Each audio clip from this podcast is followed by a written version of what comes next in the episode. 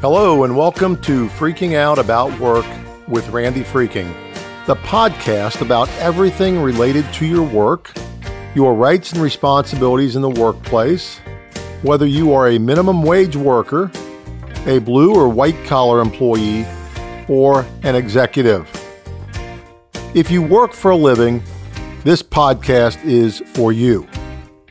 It contains important information that your perspective, current, or a former employer does not want you to know, including the basics of your rights and obligations in the workplace, as well as practical tips on how to level the playing field regarding issues that arise every day on the job. Each future episode will feature an expert on the workplace or a guest who may tell us about his or her particular occupation. Hello, in this episode, we are honored to have Catherine Neff, also known as Katie Neff, as our special guest. Our topic today is one that is of great interest to employees who are terminated or laid off, or employees that are fearful of a termination or layoff and want to prepare for a possible period of unemployment. That topic is severance pay, and it's also known as separation pay.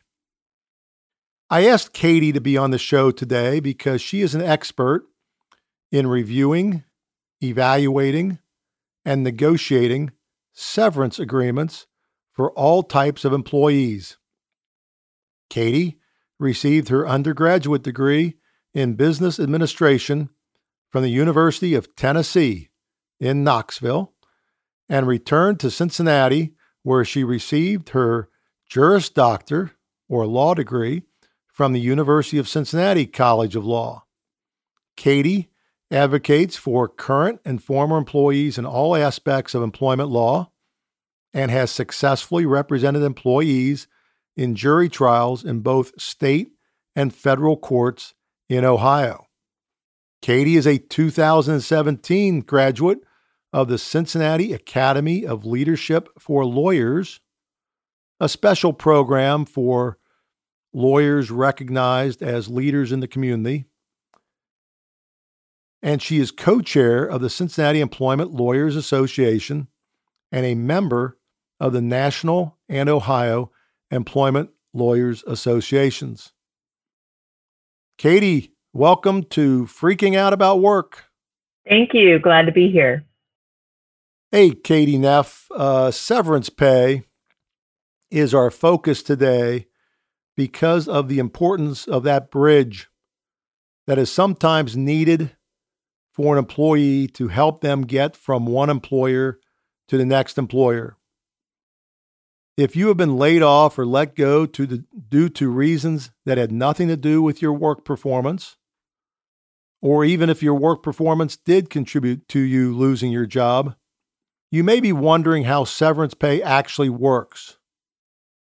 Or, more accurately, when you get it and how much you get. There are no black and white answers, and in fact, the rules surrounding this post employment compensation are rarely standard. And like other aspects of employment law, most employees have heard of the concept of severance pay, but really have no understanding when, of when severance pay applies and what a severance package should include. I invited Katie today because she has negotiated hundreds of severance agreements during her career in Cincinnati and she exclusively represents employees who have problems during their career or employees who lose their jobs. So, uh, Katie, are you willing to share some of your knowledge today and perhaps a few of your secrets? Absolutely. All right. Well, Katie, let's start with some of the basics. Are all employees who lose their jobs entitled by some law to severance pay? No, they're not. You are legally just entitled to pay through your last day of work. The only time anyone uh, may be entitled to severance pay is if there's a plant closing. Uh, and typically that's just 60 days of pay. Otherwise, it's totally discretionary. And in the, uh, because we are in uh, the COVID 19 pandemic, which has resulted in some plant closures, uh, I just want to clarify that the 60 days of pay for plant closures falls under um, a statute called the WARN Act. Um, but unfortunately, because this COVID 19 epidemic um, was caused by circumstances that were not reasonably foreseeable to most employers, uh, a lot of employees um, are not entitled to that 60 days of pay that they otherwise hmm. may have been entitled to. Um, uh, because of that, we've had a lot of questions about that lately uh, due to the significant amount of uh, layoffs and plant closures that are happening right now. Huh, interesting. Well, so if an employer is not required to offer separation pay, uh, why do they do it? Well, I think there's a lot of reasons. Um, you know, often employers have an interest in uh, trying to help their employees um, have a little bit of money to try to connect them from uh, point A to point B or to their next job. Um, the other reason, though, is um, most severance agreements include a release of claims within them. And so the employer has an interest in having the employee sign a release of claims, releasing any uh, of the possible claims that might have come up um, during their employment with that employer. Is that relatively common to have a release of claims attached to a severance offer? Yeah, I would definitely say it's more common uh, than not. Uh, so more often you're going to see a severance agreement will, that will include a release of claims. Okay. And uh, what about the tax consequence of severance pay? Is it taxable and is included in your W 2, 1099 form, something like that? Yeah, typically severance pay is taxable um, because severance is supposed to represent lost wages. Uh, so um, usually, if you are a W 2 employee and you're receiving a severance offer from your employer, you're gonna um, it will be taxed, and you will receive a W two for that amount at the end or at the beginning of the next year. Is that well known? You think with uh, former employees? Do they expect it to be taxed, or are they thinking somehow it's a tax free matter? With severance, um, I, I don't think they're super surprised that it's taxed. Often it may depend on how it's paid. You know, some employers will pay it out over time as if um, you're continuing to receive uh, your paycheck. Um, so I think it's it's for those employees who are receiving that kind of severance, I don't think they're too surprised because again, it's what would typically be with their paycheck. Um, I think when it comes to severance agreements that might be negotiated, so uh, perhaps one that uh, wasn't offered when the employee was terminated and is later negotiated, that I think employees are more surprised that there is a taxable portion uh, or that the um, if not the entire amount, most of the amount is taxed as wages. Certainly, that is something that can be negotiated by an attorney um, to try to help um, have some of it be taxed as wages, which would be your typical federal and state and local taxes removed, um, and then some of it taxed for emotional distress damages. Certainly, anytime somebody loses their job, there's a significant emotional distress that can happen. Um, and while that is still taxed, it's taxed uh, a little differently. Okay. And how much uh, severance pay do employers typically offer? And how is it determined? Yeah, that varies. Um, they're all, um, each employer might have a different um, amount that they would offer their employees, but commonly the amount of severance is tied to the employee's years of service. For example, an, an employer may pay two weeks of severance per every year of service. Um, sometimes employers will have caps on that. For example, um, the cap may be 26 weeks of severance. So if you are a you know 26 year employee, um, you may still be capped at 26 weeks of severance, even if you otherwise would be um, under the formula paid 52 weeks. Hmm. Um, a lot of employers have written policies uh, or plans um, with severance and that are sometimes available to employees ahead of time. So it might be something that even if you're a current employee, you may want to check with your employer now to see if they have a written plan document about their severance. Yes, we talked about whether employers are required to pay severance. I guess in the situation where an employer actually has a formal severance pay plan, in that situation, the employee may be quote unquote entitled to severance.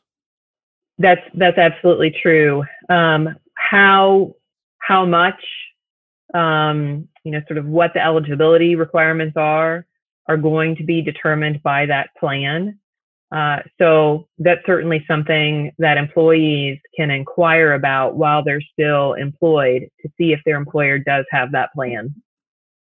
Now, um, these formulas that are capped at 26 weeks, that seems a little bit unfair to the longer tenured employees who are typically going to be older. Yeah, right? it. Um, if you've been right. with a company for 30 years, you get a max of 26 weeks, and it's two weeks per year of service. So you're going to get the same thing as somebody who's only been there for 13 years. But there's really nothing you can do about that. Um, well, I, you might be able to negotiate that certainly. Um, okay. You know, uh, if if they're due, you know, certainly if there's something that the employer is doing that isn't, you know, uh, disproportionately impacting a class or group of employees uh, that could be discriminatory, that could be something that uh, an attorney could look into uh, to determine if there is uh, a problem.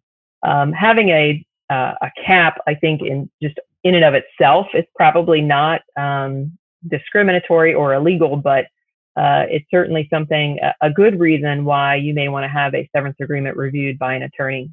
Okay, so if an employee uh, is laid off and they receive some kind of severance offer from their employer, what would you tell her about whether she should have that agreement reviewed by an employment attorney? I would say um, it's definitely something I would recommend any uh, employee who receives a severance agreement uh, to do. Most severance agreements include language in them um, telling the employee to have it reviewed by an attorney. So it's really a good idea uh, for a number of reasons um, to have an attorney review it. It's, it's possible that the employer has tasked a member of management or HR to draft the agreement. Um, and perhaps they include terms in there that could be problematic that need to be removed. So it's good to have an attorney take a look at it uh, for that reason. There, there could also be situations, I've certainly heard this happen frequently, where either the HR representative or a manager, when notifying the employee that their employment is being terminated, and then offering them severance, we'll say things like, if you sign this, we won't contest your unemployment benefits. Yet there's no reference to that in the severance agreement. And so, certainly, if the employee relies on that representation, ultimately signs the severance agreement, and for some reason, whether it's a miscommunication mm-hmm. or intentionally, the employer ends up contesting unemployment benefits, um, that employee, um, there really isn't much recourse that employee has because they've signed a contract um, which didn't have those terms in there. So I think those are those are just some examples of reasons why you should have an attorney review it. But I, I definitely think um, it's it's what what employees should do. Now, now, Katie, in your experience, are these agreements relatively straightforward? Or are there things in a typical severance agreement that are surprises or they're unexpected for the employee? I would not call them um, straightforward at all. Although you know, because we've um, because I've seen them, um, our office sees them uh, often. You know, a lot of the terms are very standard. Um, however, um, they can be very confusing to people. They seem to be they're very one-sided. Uh, so uh, the employer seems to be getting away with with a lot in them, um, and a lot of times they are drafted by attorneys um, and there's a lot of legal language in there that can be very confusing for employees.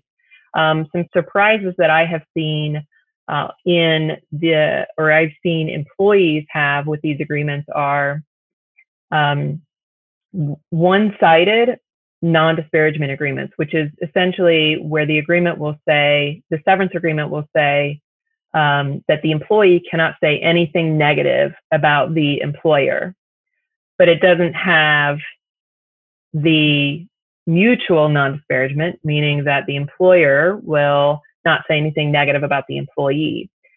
Another clause that I've seen employees question is the no rehire clause, which is also common. Um, and it'll say in there that the employee agrees never to apply for a job with this particular employer or often any of its affiliates um, ever again. Um, and that huh. often is one I've seen questions about.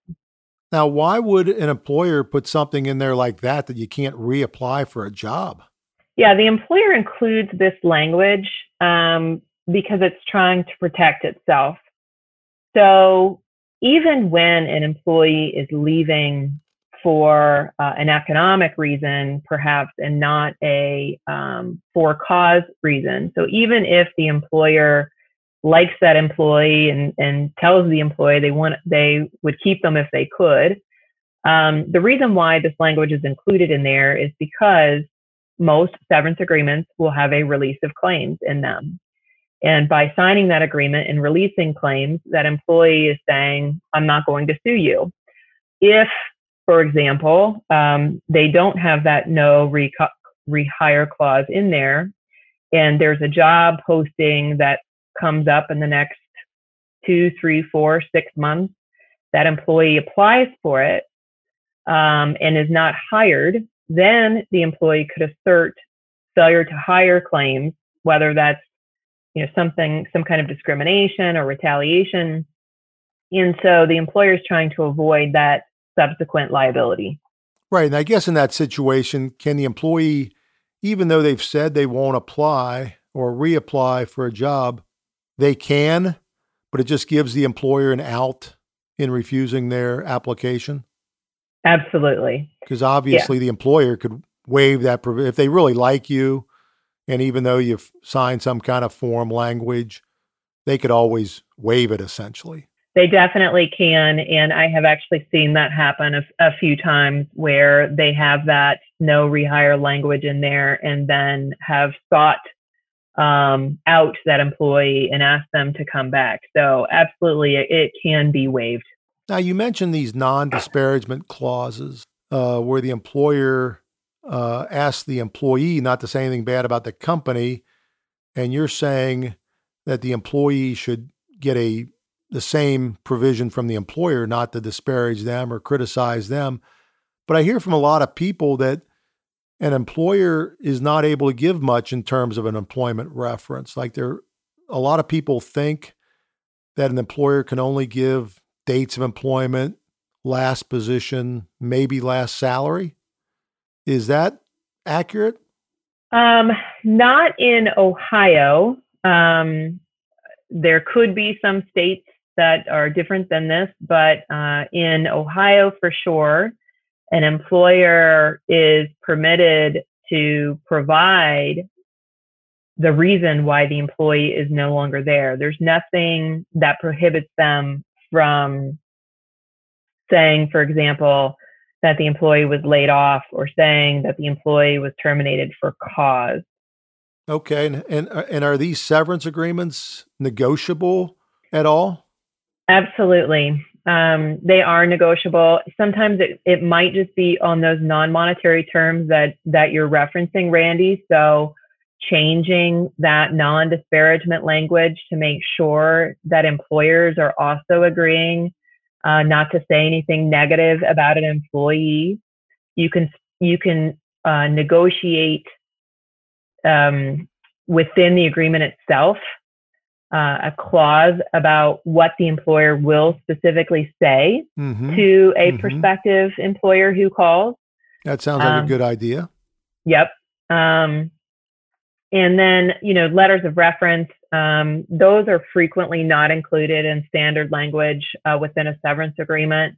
Um, but particularly when there's a layoff, that might be something an employer is willing uh, to negotiate on and provide that will just help that employee uh, find um, other work quicker.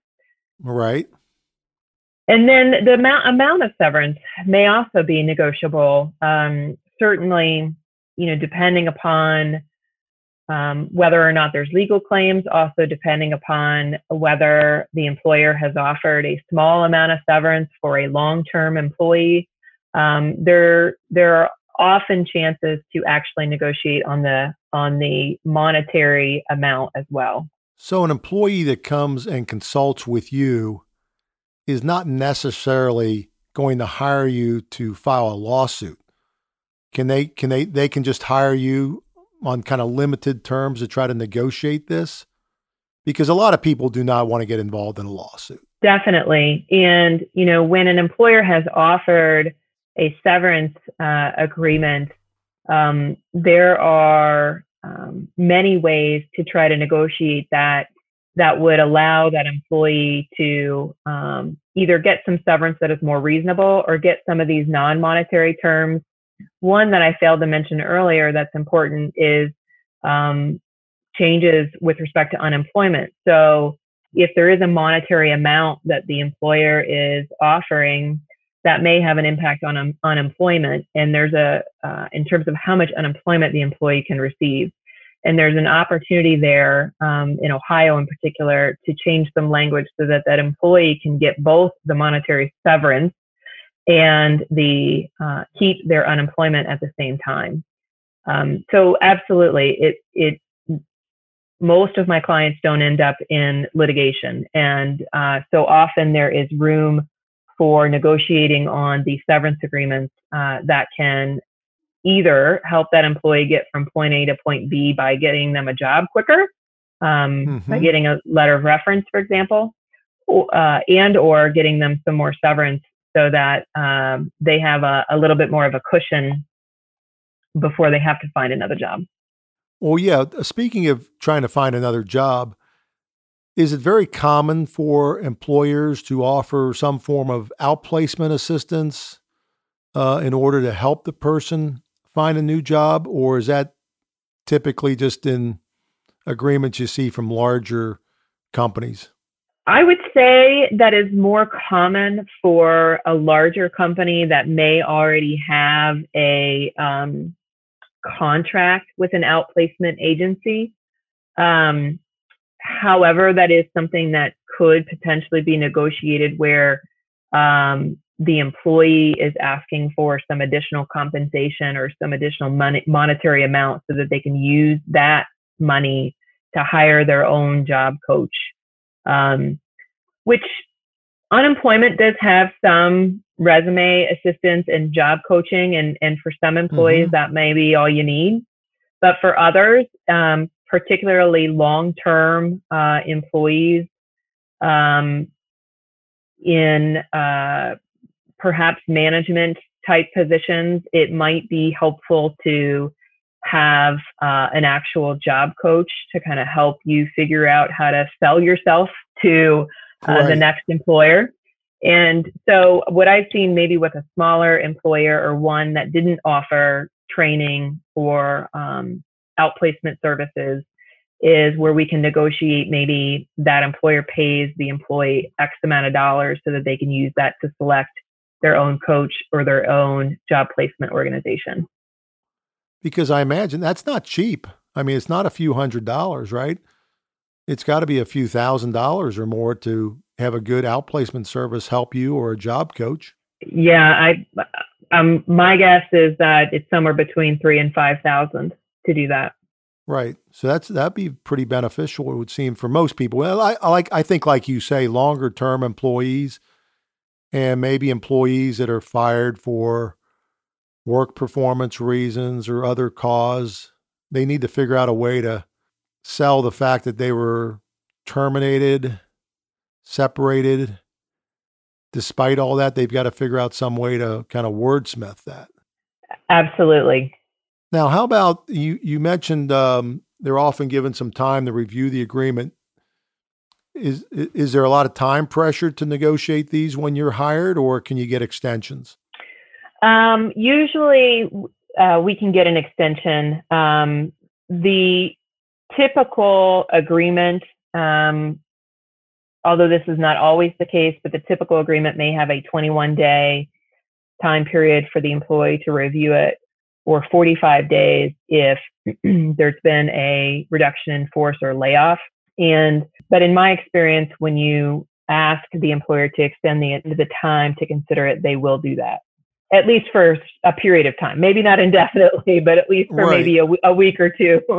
now, why would the employer extend the deadline? Don't they want to keep the pressure on the employee to sign the document?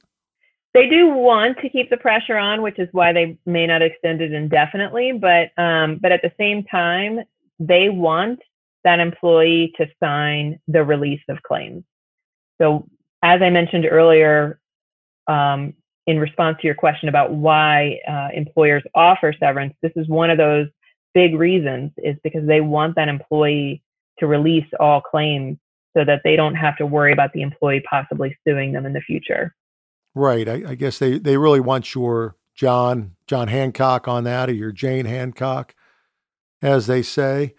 Uh, Katie, I, I forgot to ask you earlier when we were talking about how much pay people get in severance offers, what happens to their health insurance? Are they immediately cut off, or is that typically some kind of extension offered? Um, it can depend on the employer. Um, most employers will keep the employee on the health insurance at least through the end of the month. Some employers will offer to extend the health insurance for maybe another 30 days or so. Um, and then in the instances where a employer is offering severance that extends beyond four weeks, for example, uh, the the employer may offer to pay the employer's portion of COBRA benefits during the period of severance. So, for example, when an employee is offered 26 weeks of severance, the employer may offer to pay the employer's premium um, through that period of severance. So for approximately six months, the employer will pay, let's say their premium is around, um, the employer's portion of the premium is around $400 a month. They'll pay that $400 per month for the six month period. That is not as common, certainly, uh, but it, it is something that can be negotiated, particularly when you have an employee who's not able to get health insurance benefits through a spouse. And what about COBRA? You mentioned COBRA. Let's say an employer does not offer to pay anything for health insurance and they, they immediately cut somebody off. Can the terminated employee obtain a continuation of health insurance? Yes, through um, through COBRA. So the employee, um, if their health insurance benefits are cut off will receive a notice describing how they can continue their coverage. Um, and essentially, I believe it's 101% of the premium. So it includes both what the employer was paying for that coverage and what the employee was paying through their paycheck um, for coverage. So unfortunately, it can be pretty expensive. So it, the it might be $800 a month total in a COBRA premium that an employee may have to pay to continue their health insurance benefits. Yeah, or a lot more for a family, I suppose. Oh, absolutely. I think 800 is probably more consistent with a single um, coverage. With, with family, it could be 12, 13, 1400 dollars a month. And is that something an employee has to worry about right away? Do they have time to kind of think about whether or not they can afford the Cobra?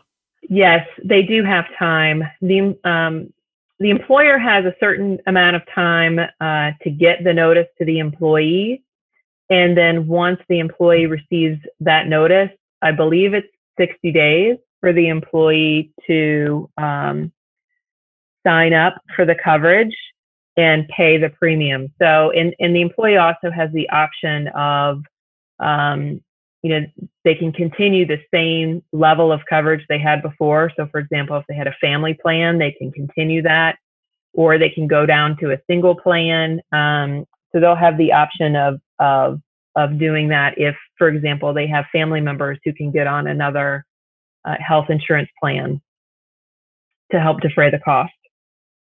Okay, so you talked about these non-economic terms like the letter of reference potentially and the agreement not to disparage the employee in their job search.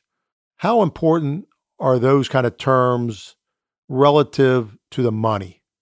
That they're offering. In other words, if somebody has a choice between taking a lot of money or getting some of these non economic terms, is there one right answer? There's not really one right answer. Every situation is going to be different.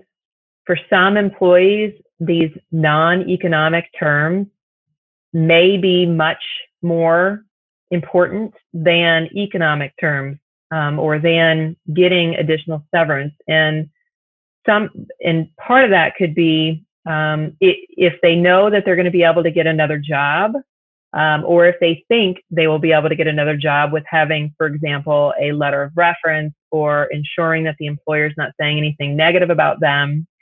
Um, and one term we haven't talked about that sometimes um, an employee may have before they receive the severance agreement or perhaps it's included in the severance agreement is a non-compete um, a, a non-competition. Oh yeah, yeah. How those work? I mean, if you get fired, aren't you out of your non-compete? I wish.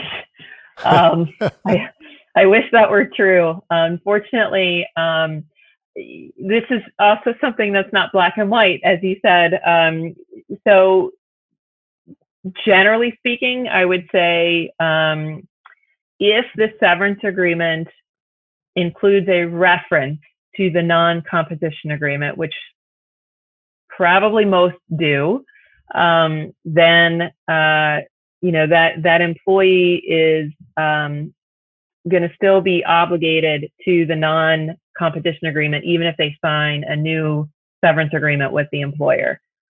Um, if there's no severance agreement, there's in back to your original question there, I, it's still just by getting terminated, usually your non compete is still um, enforceable. Although again, it's probably um, it's probably negotiable, and it will depend on the terms of the non non compete. Hmm. Okay, so let's get back to some cold hard cash. You know, when we talk about the severance amount, how does that affect your ability to collect unemployment compensation? So I want to talk a little bit about Ohio and Kentucky because they're a little different. So in well, Kentucky, they, well, they are a little bit different, I think. you know. So in Kentucky, unemployment um, does not consider severance uh, what's called a deductible source of income, which means the employee can receive the severance or collect the severance and collect unemployment. So you can double dip in Kentucky. you, you can essentially double dip in Kentucky oh. with severance. okay. How about Ohio? Yeah, in Ohio, the severance is um, unfortunately is considered a deductible source of income. However, Ohio does allow the employer to essentially agree um, to that to agree that the severance will not be deducted from the unemployment compensation amount. It's it's kind of a convoluted thing, but employers essentially um, need to check a box when they're responding to unemployment and need to include some language in the severance agreement which confirms that um, they're essentially asking Ohio not to consider the severance as a deductible source of income, which would allow the employee to get both severance and unemployment. Okay, and we we talked a little bit about reductions in force and layoffs that are somewhat more common it seems these days. How about employees who are terminated for cause? You know, they're accused of some kind of wrongdoing or they're accused of bad work performance. Is it possible to negotiate the amount of severance pay even in those circumstances? Definitely. Um, employers will um, obvious, you know, they will offer severance um, associated with layoffs sometimes. Again, it's not required other than what we talked about earlier. Um, they also will offer severance when uh, an employee may be terminated for performance or some other alleged for cause reasons uh, or reason. And um, in that instance, it still is negotiable. Obviously, it's going to depend upon uh, the case by case basis. Certainly, the non monetary terms uh, that we talked about earlier, the non disparagement, is even more critical when the employee's been terminated for um, performance or some other alleged cause. Um, a letter of reference might be even more important in that circumstance. Changing the termination to a resignation or layoff um, when somebody's been terminated for cause is also important. And those things are important for getting that employee from point A to point B to their next job.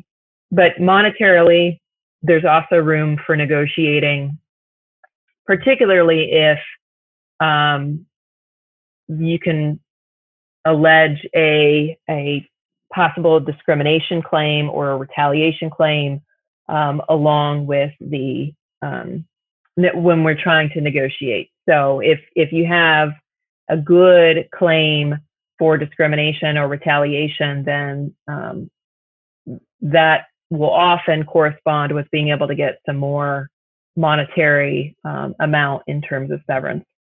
Okay, and you mentioned language in a typical agreement often includes a recommendation or a statement that the employee can have a lawyer review the agreement. Yes.